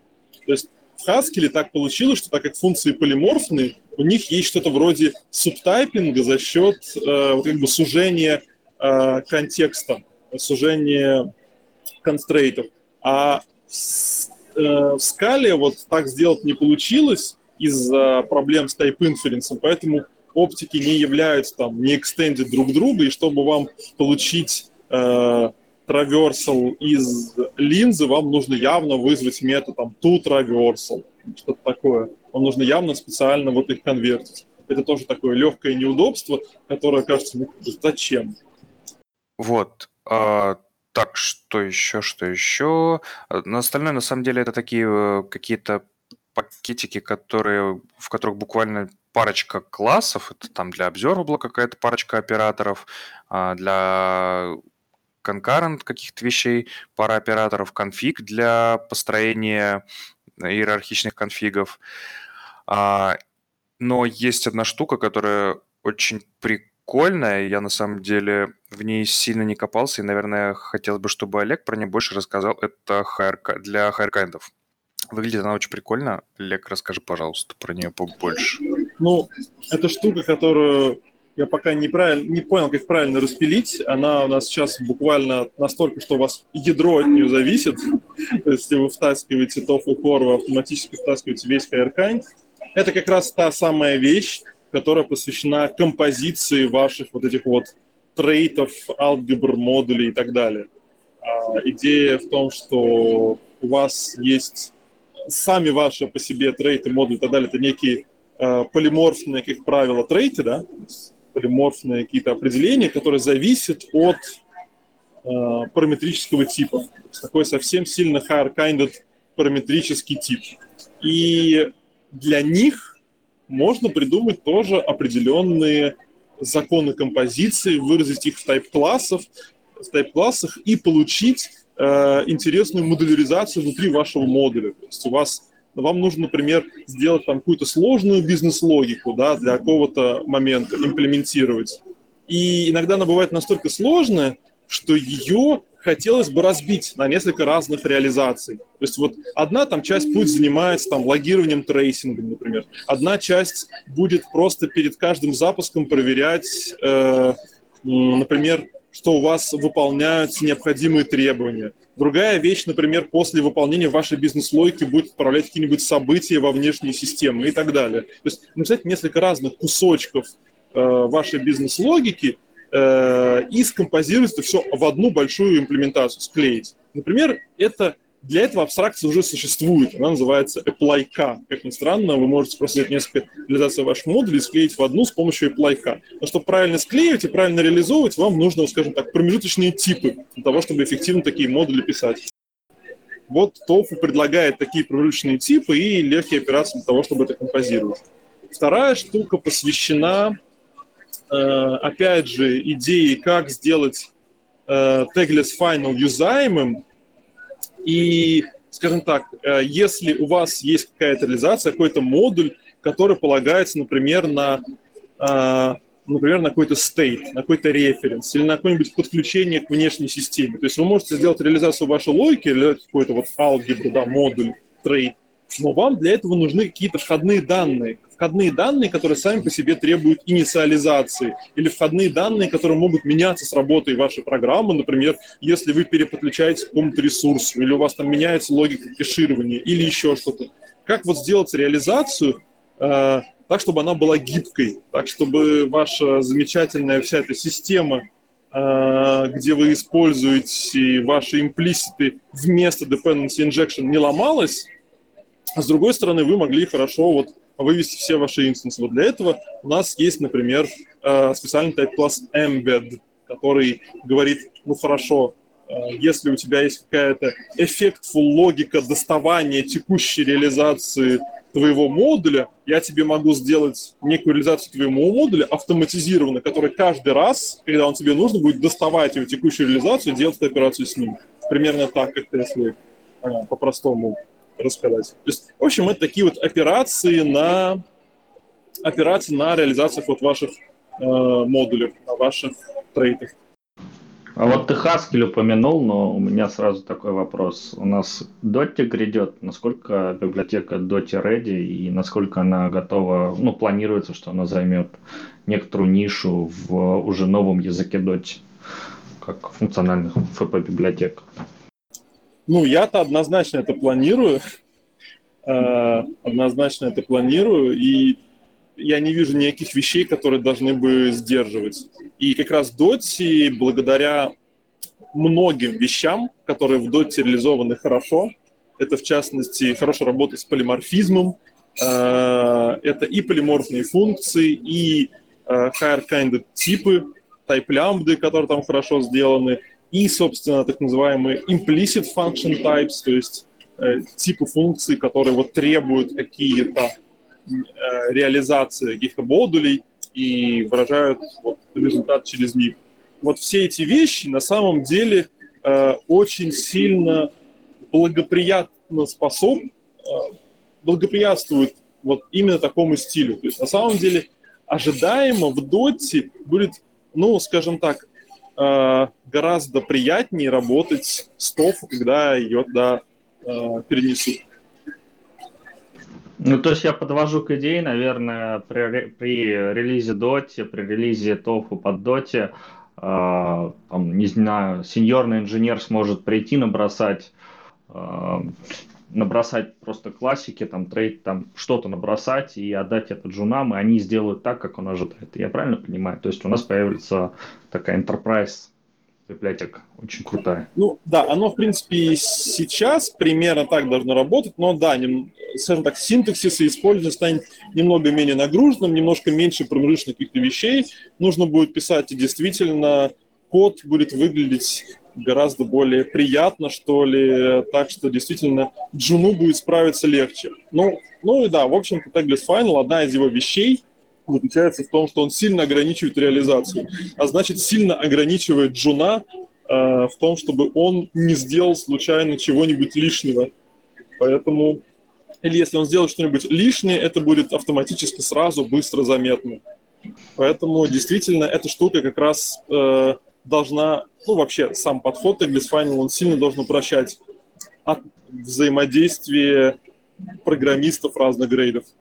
То есть, в принципе, можно сказать, что планируется, что порог вхождения для разработчиков TOFU будет ну, сильно меньше, чем у Cats Effect, например. Потому что мне было на самом деле не, не, не супер просто, когда я начинал разбираться со всем этим, понимать вообще, что, вот, вот что с этим конкурентом делать. Вот я ж могу что угодно делать, как мне разрабатывать. А, порог вхождения – это сложная тема. А, я, конечно, очень хочу, чтобы он снизился, но это нельзя просто обещать так, что он возьмет и снизится. Это очень сложная тема, как э, мозг усваивает информацию – какие пути для него эффективнее, как сделать так, чтобы он смог быстрее понять, быстрее у него возник инсайт, и это все, ну, я знаю единственный способ только на практике все это пробовать. Можно действительно просто пробовать разные подходы, попробовать, может быть, запилить какой-нибудь курс по ТОФУ или какой-нибудь, я не знаю, академию ТОФУ с автоматическими программами, посмотреть, что легко идет, что сложнее идет, посмотреть, как можно изменить так, чтобы шло легче, и вот как на практике пытаться э, прокрасться к сердцу джуна. Возможно, ну, вот вообще на самом... Skull Exercises вроде есть такой замечательный сайт. Может быть, туда имеет смысл? Может быть, да, согласен. Я бы предложил просто документации побольше. Знаете, вот магии никакой нет. Просто было бы побольше документации с примерами использования. Ну и вообще зачем она нужна. А то вот смотришь, embed, representable K, monoidal K, и вот э, Да, такой... кстати, вот я смотрел э, этот доклад Кирилла, и там э, в вопросах наезжали, что типа в ZIO и в TOFU типа одинаковая документация с надписью Coming Soon, но на самом деле в ZIO как бы документация, она довольно подробная, она как минимум все самые основные вещи описывает, которые, ну, не очень тривиально понять. А те, что тривиально, да, они пока не написаны, но зато есть много блог-постов, в которых люди как бы показывают это на практике, и есть много примеров каких-то игрушечных проектов, где можно это посмотреть.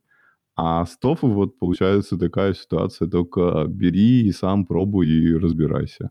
Я сейчас еще добавлю, просто с ZIO, там может быть документации самой как таковой нету, но когда ты кликаешь по, допустим, трейду и его определение, там достаточно большой блок текста, который описывает поведение. А по поводу э, популяризации, ну, мне кажется, надо сразу джавистам идти и продавать им, или котлинистам, чтобы вот, смотрите, можно очень просто быстро разрабатывать конкуренц приложение. Вам не надо вот эту вот книжку читать, просто вот делайте, как на написано в документации, и все. Это ну, это все хорошие советы, действительно, но э, иногда я думаю, что все не так просто. Потому что, ну, например, недавно был эпизод, когда человек с опытом разработки в других языках программирования зашел в основной чат, спросил, а вот вы знаете, я там почитал разных вещей, разных вещей, у меня есть опыт разработки, и я вот, мне интересно, как написать стейт-машину с использованием вот вашей конкуренции. Uh, ну, возможно, здесь узы моих uh, представлений играет, конечно, роль, но с моей точки зрения стейт-машина предполагает, что у вас есть какой-то более-менее атомарный стейт, что ваша некая логика э, гарантированно просто переводит одно состояние в следующее, и вам хватит вот абстракции реф для написания простейшей стейт-машины. Я ему кидаю документацию по реф, и он говорит, он предполагает, что просто издевка, что я вот взял, скинул ему документацию по вот этой, по вот этой абстракции и просто издеваюсь над ним, потому что он хочет он хочет, он хочет узнать, как же все-таки заниматься как же писать стейт машины, а я ему беру и кидаю какой-то непонятный реф, который и так слишком простой, примитивный, который он просто и так хорошо понимает, и он бы хотел какие-то подробные информации. То есть это, этот случай демонстрирует, что э, даже если у вас хорошая дем, э, есть документация, даже если, казалось бы, все лежит на поверхности, э, сконструировать инсайт для того, чтобы просто понять, ага, ну это же вот так просто, вот так нужно просто делать, и все. И его не так просто добиться, даже если у вас просто все опачено. Я согласен, что документация должна этому помочь и увеличит вероятность этого, но, скажем так, она не гарантирует что-то. То есть нужно, нужно, возможно, больше, больше разных способов добраться. Мне кажется, вам нужны евангелисты, люди, которые приходят, рассказывают, что так делать правильно, и неокрепшие умы бегут и сами постигают вашу веру. Только так, мне кажется, работает популяризация технологий. Да, но у всех евангелистов, у них обычно есть э, священные тексты для того, чтобы убедиться, что евангелисты не слишком далеко друг от друга разошлись э, в трактовке или в объяснении каких-то принципиальных вещей. Поэтому полагаю, что если будет набор центральных примеров достаточно высокого качества и документации, и, возможно, упражнений, евангелистам будет чуть проще выполнять свою работу.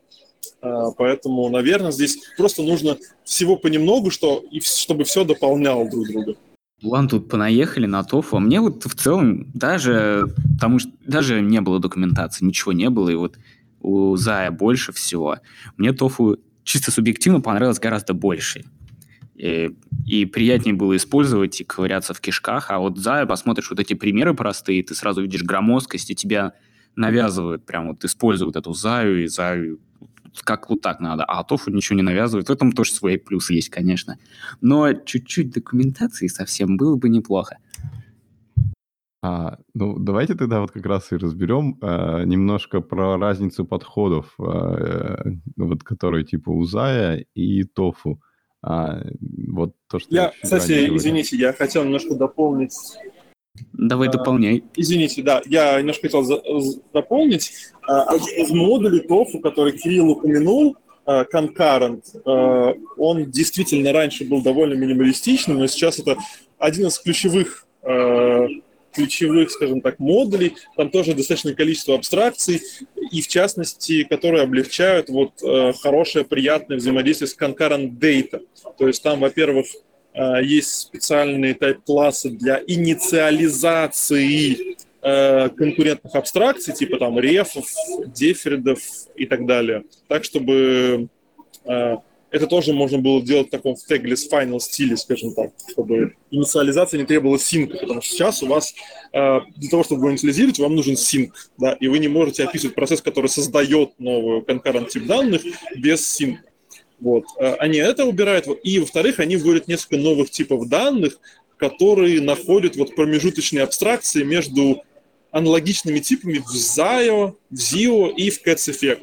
Например, реф в ZIO и реф в Cats Effect, они не одинаковые. Как странно, даже две таких, казалось бы, практически аналогичных э, вещей не могут найти э, не совсем, не совсем одинаковые. Поэтому у нас есть промежуточная абстракция между ними, промежуточная абстракция между, э, соответственно, чем там, э, как же он называется-то? Ну, некая вещь, которая похожа на файберы в Zio, у нас называется демон. Э, есть некая специфическая для того, чтобы вы могли получить ту же, скажем так, мощь, что и в Zio. Э, и еще пара абстракций для того, чтобы да, что, что там еще расходилось, насколько я помню, да. Мвары с очередями не совсем одинаково выглядят. И еще какие-то вещи не совсем одинаковые. То есть какая-то вещь, которая дает вам возможность взаимодействовать с тем и с другим по общим правилам, и которая подойдет вам для 99% операций. И вы можете действительно один и тот же код запустить и с тем, и с другим. Это, наверное, будет полезно больше авторам библиотек, ну или совсем сложных бэкэндов. А, так, я, я в третий раз вернусь. Короче, вот смотрите, я хотел еще а, чуть-чуть затронуть такой момент. Вот, ну, короче, как бы Zio, который сейчас фортится, он а, вот, ну, по сути, пытаются именно со стороны какого-то фреймворка подходить.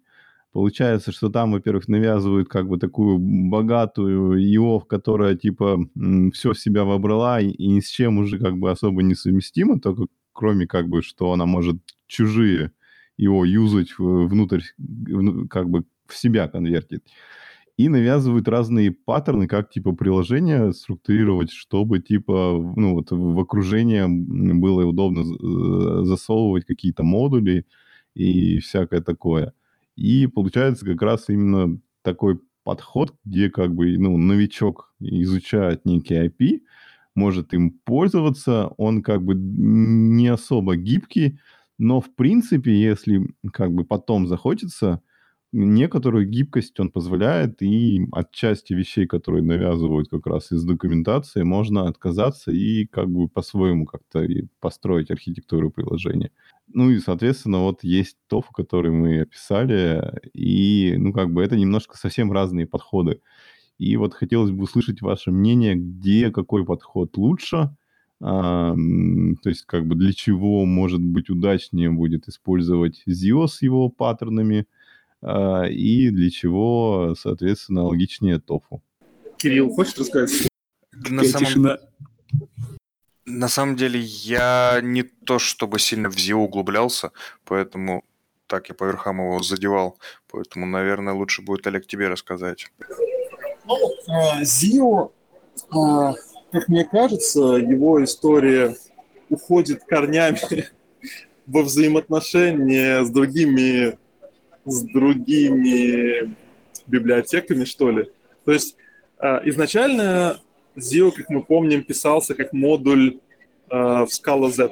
И на самом деле вот та эта идеология, что тайп-классы медленные, плохие, все усложняют, она, знаете, появилась уже после того, как Zio выкачивал по совершенно другим причинам из Scala Z. То есть изначально у вас было гигантское количество тайп-классов, гигантское количество методов, которые называли стандартным образом, которые требовали тайп-классов, э, вот, собственно, Scala Z, то есть всяких там моноидов и так далее, вещей, все, все это как бы было. Изначально, э, изначально Zio был хорошо интегрирован со всей этой тайп-классовой системой. Потом его выпилили, и он вынужден был развиваться как Zero Dependency библиотека.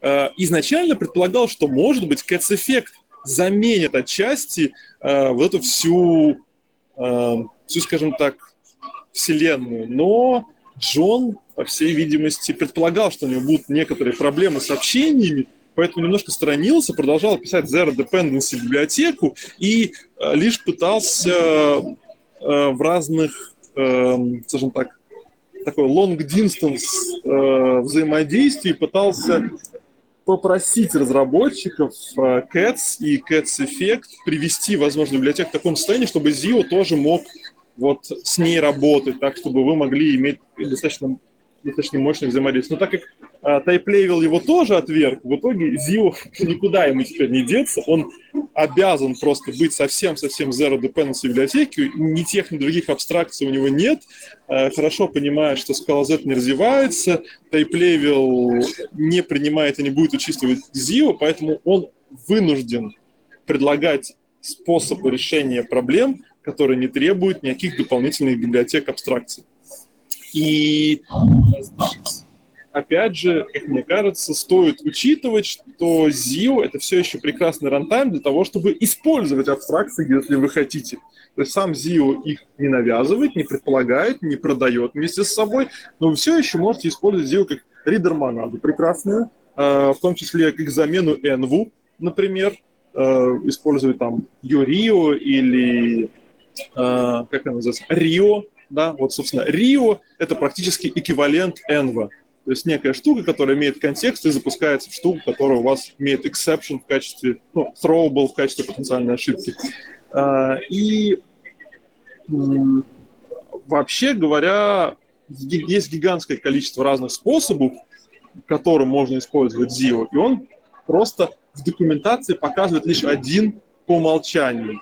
Э, и да, как мне кажется, этот способ, он очень специфический. Он даже, возможно, еще более специфический и, возможно, еще более, как называется, opinionated, чем Tagless Final. И, возможно, даже более экспериментальный. Поэтому сейчас вот я не скажу, что он прямо гораздо хуже или лучше, но в некотором смысле, мне кажется, он менее гибкий. Он позволяет, дает меньше композиционных возможностей и меньше таких пространств для маневра. И ZIO, в принципе, достаточно хорошая библиотека, чтобы вот в этой манере просто здесь написать один конкрет, одно конкретное приложение. Вот нужно написать бота или какой-нибудь серверочек, один конкретный сервис, э, без, не в инфраструктуре там банк какого-то крупного enterprise, а просто вот одну конкретную штуку. ZIO прекрасно подойдет без дополнительных, э, возможно, даже штук. Ну, или там с небольшим, с не, немножко припоршенной этим, э, cat А если вы предполагаете, что у вас есть куча разных сервисов, в вашей крупной enterprise структуре, что вам нужны абстракции для того, чтобы эти сервисы писали, взаимодействовали друг с другом, друг с другом, для того, чтобы вам иметь достаточно большое количество переиспользуемого функционала, и для того, чтобы просто функционал, простые вот как бы ad hoc решения, которые пишут разработчики, со временем могли стать библиотеками, да, это большая такая проблема Э, enterprise команд в том, что разработчики часто просто пишут одно и то же по пять раз в разных командах. И хотелось бы вот один раз написать, э, переиспользовать не совсем. Там они используют немножко другие типы, немножко другие контексты, немножко другие подходы. И получается, что изначально не было вот этого как бы нацеливания на достаточную степень абстракции, чтобы это потом можно было пере, переиспользовать. А Tagless Final, помимо всего прочего, он вам собственно, и дает такой уровень абстракции, что вы сразу пишете, ну, как бы красиво и приятно вам писать в таком стиле, чтобы ваше вот это ad решение использовало минимум и заранее говорило, что ему нужно использовать, что, что вам нужно предоставить для того, чтобы эта штука работала. И она лучше подходит для вот таких вот enterprise э, инфраструктур, где много разных команд, пишут много разных сервисов для того, чтобы функционал становился переиспользуемым. Поэтому вот TOF, он больше, наверное, подходит для такого кейса. А, кстати, насчет экспериментальности Zio, там вот э, в документации навязывается вот этот модули паттерн их, и вот в следующем релиз-кандидате, который, я так понимаю, на следующей неделе будет, они, э, судя по всему, либо задеприкейтят его, либо как бы сделают таким как бы, ну, второстепенным, и там появился а, совершенно как бы новый подход, который основан на новой абстракции, типа слоях. Это, по сути, что-то вроде такого интерпретатора, который может э, быть в виде модуля и принимать другие слои там на вход, на выход и композироваться. Вот. И, ну, то есть они как бы а, все еще экспериментируют над тем, как сделать это, как бы ZIO более таким модулярным. По-моему, это все сорта одного и того же модуль паттерна. Там речь идет о том, э, как какие параметры добавлять в ваш модуль, как их инициализировать и все такое. То есть, в принципе, идея одна и та же, что у вас есть контекст, он контравариантный, а, вы поэтому, если хотите реализовать какой-то какой функционал, пишите, что ваш контекст – это вот пересечение вот нужных вам функционалов, благодаря контравариантности вы, когда пишете flatmap с использованием нескольких таких функций, у вас вычисляется э, самый узкий общий э, на тип вот этого всего, и получается, что у вас пересечение всех необходимых а, вам функционалах, вот в вашем контексте, да, то есть он точно вычисляет всегда необходимый контекст. И это хорошо, а, то есть в определенном смысле а, и то, и другое, и вот Tagless Final скаловый и вот этот ZIO, они все соотносятся с некой такой, с неким таким логическим подходом к контекстам и имеют разные плюсы и разные минусы из этого контекста. То есть Э, если Tagless Final позволяет вам легко, очень, достаточно сравнительно легко работать с тем, что у вас как бы один контекст должен быть инициализирован в другом, как вот устранить это промежуточное действие. А в ZIO это очень тяжело, потому что вот вам нужно, не знаю, там писать новые, инициализировать новые типы, как-то их склеивать с макросами, не макросами, руками, такой модуль, потом такой. Но с другой стороны, ZIO а, автоматически предлагает вам симметрию, да, то есть из-за того, что эти типы пересечения, with, да, которые в скале, они, в общем-то, ну, с точки зрения системы типов симметричны, в принципе, компилятор рассматривает их как симметричные, условно, там, плюс-минус симметричные, если там они type мемберов не имеют, то у вас получается иногда чуть-чуть лучше логические качества в плане того, как это используется. То есть вам не нужно думать, что делать там, если у вас две имплементации, там, никаких типа кон- конфликтов, связанных с когерентностью, связанных с тем, что этот тип не эквивалентен этому, хотя они вроде бы используют одни и те же э, type классы, только в другом порядке перечислены, ну и так далее.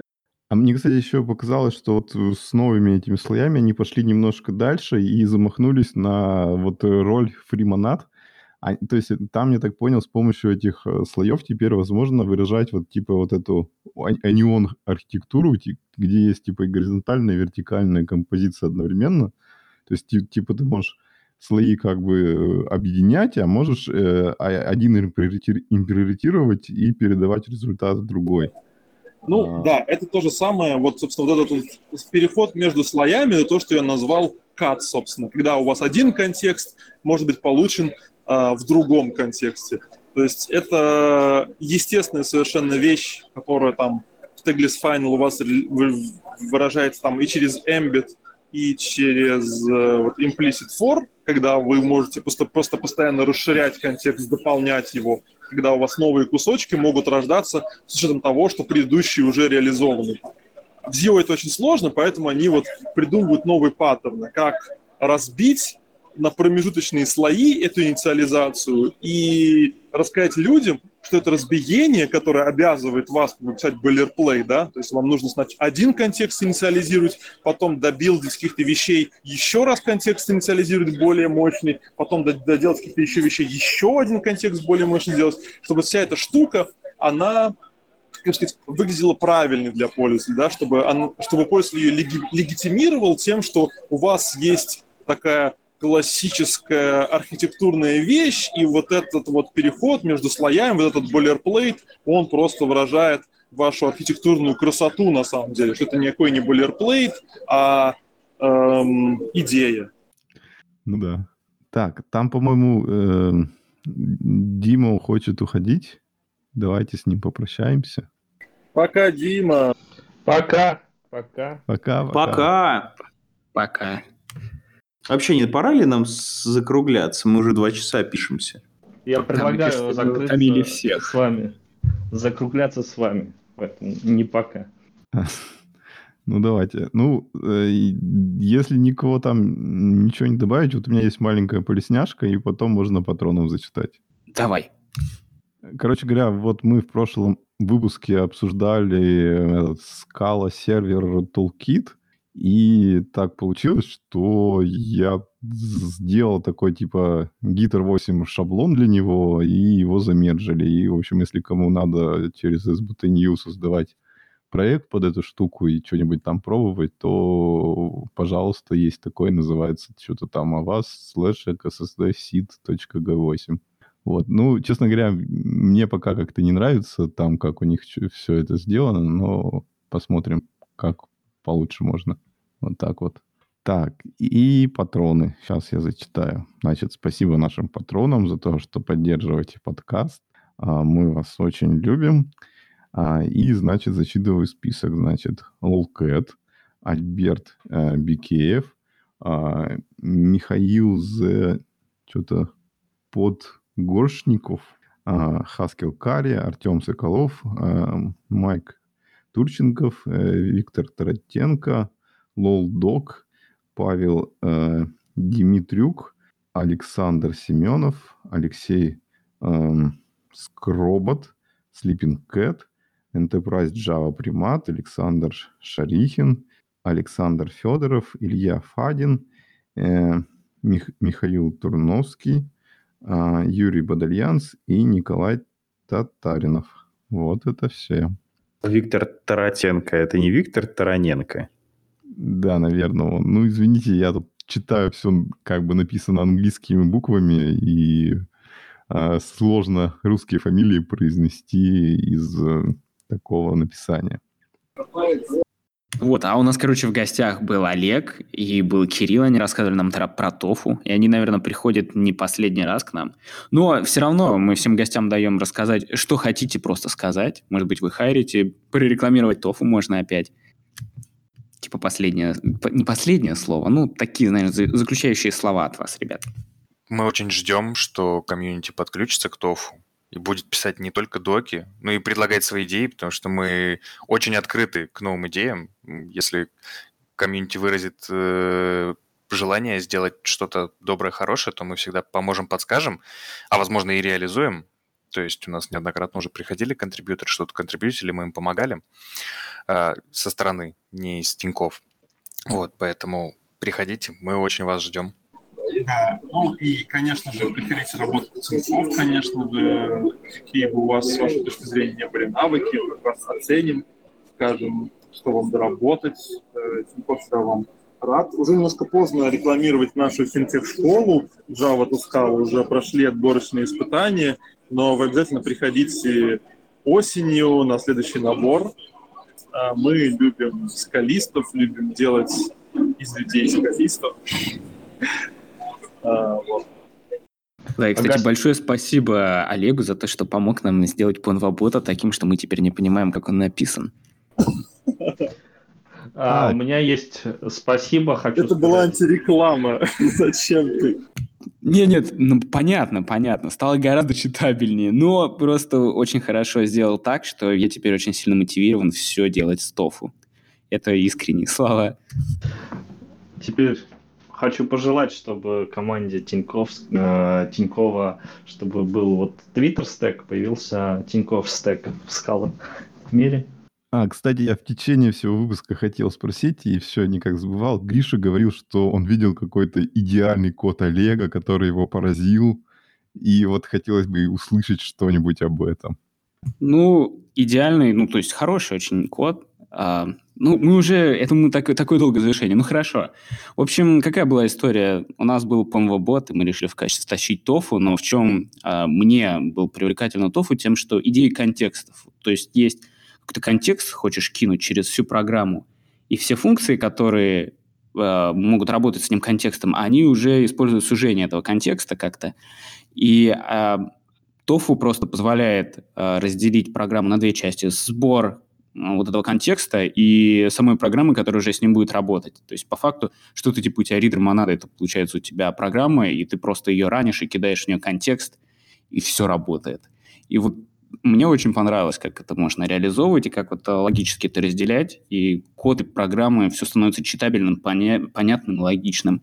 А до этого у нас, откровенно говоря, была каша, потому что мы э, наскрябали что-то за 5 минут, используя так себе библиотечку на Телеграме, телеграммную. И вот, вот такой фидбэк. Так, ну ладно, спасибо. Официально останавливаем запись. Сейчас. А мы не попрощались, не? Ну, в смысле, по именам. А, Всем точно. пока, ребята, Всем подписывайтесь пока, на нас. Пока. Пока. пока. пока.